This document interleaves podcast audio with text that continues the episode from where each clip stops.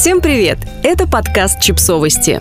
Мы знаем все о детях. Думаете, быть родителем трудно? Быть ребенком еще сложнее. Иногда нам кажется, что дети невыносимы и выводят нас из себя. А что если поставить себя на место ребенка? Очевидно, что мы регулярно проделываем то же самое с ними. При этом быть ребенком куда как труднее. Автор текста подкаста Трейси Слейтер, мама, детский психолог и социальный работник. Это была непростая ночь. Я уже была на взводе. И вот после 102-й колыбельной ты поднял голову с подушки. «Водичка», — сказал ты. Я оглядела комнату, уже зная, что твоей бутылочки тут нет. «У меня нет воды. Она тебе не нужна, успокойся». «Водичка». «Нет, милый». «Водичка» уже более настойчиво. И тут я взбесилась, я засопела, тело мое напряглось, а зубы сжались. И, конечно же, ты это почувствовал. Даже несмотря на то, что я быстро подавила бешенство, ты успел понять это мое состояние и начал рыдать.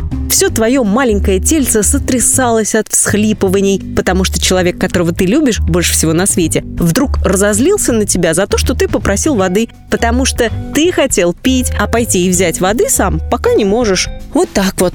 Только представьте, каково это вот так вот зависеть от кого-то. Да, мы все вечно твердим о том, как трудно быть матерью, но мы вообще никогда не думаем, что ребенком быть еще труднее. Как терапевт я часто пытаюсь вообразить, каково это быть малышом. Если мне нужно найти объяснение непростому детскому поведению, я для начала пытаюсь понять, откуда ноги растут. И каждый раз я пытаюсь поставить себя на место этого ребенка. И вот что я поняла. Ни одному взрослому не бывает так трудно, как бывает ребенку. Например, только подумайте, тебе каждую секунду, каждый день говорят, что делать, как делать, когда делать. Ты должен съесть вот эту странную вещь, которую никогда прежде даже не видел. Не корчи рожи. Надо пойти куда-то, куда тебе вообще не хочется идти. И постоянно торопиться и спешить сделать дела, которые тебя вообще не интересуют. Только представьте, как бы вы себя чувствовали, если бы в течение дня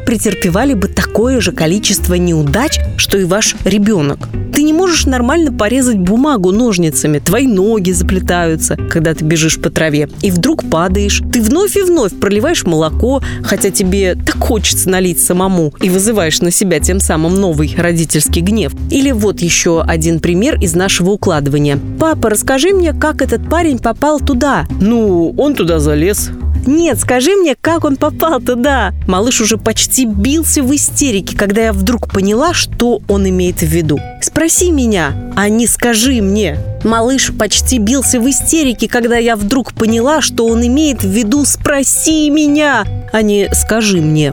Одно неверное слово меняет смысл всего предложения, и вот тебя снова не понимают. Только представьте, что бы вы чувствовали, если бы ваше общение с близкими людьми так выглядело. День за днем ты путаешь слова, говоришь одно, имея в виду другое, или произносишь слова так, что тебя вообще никто не понимает. И в итоге люди злятся и раздражаются опять же на тебя. В общем, в те моменты, когда нам кажется, что это дети выводят нас из себя, давайте подумаем, что мы регулярно делаем то же самое с ними, только они встречают наше раздражение с гораздо большим терпением, любовью и смехом. Ну, по крайней мере, иногда. Подписывайтесь на подкаст, ставьте лайки и оставляйте комментарии. Ссылки на источники в описании к подкасту. До встречи!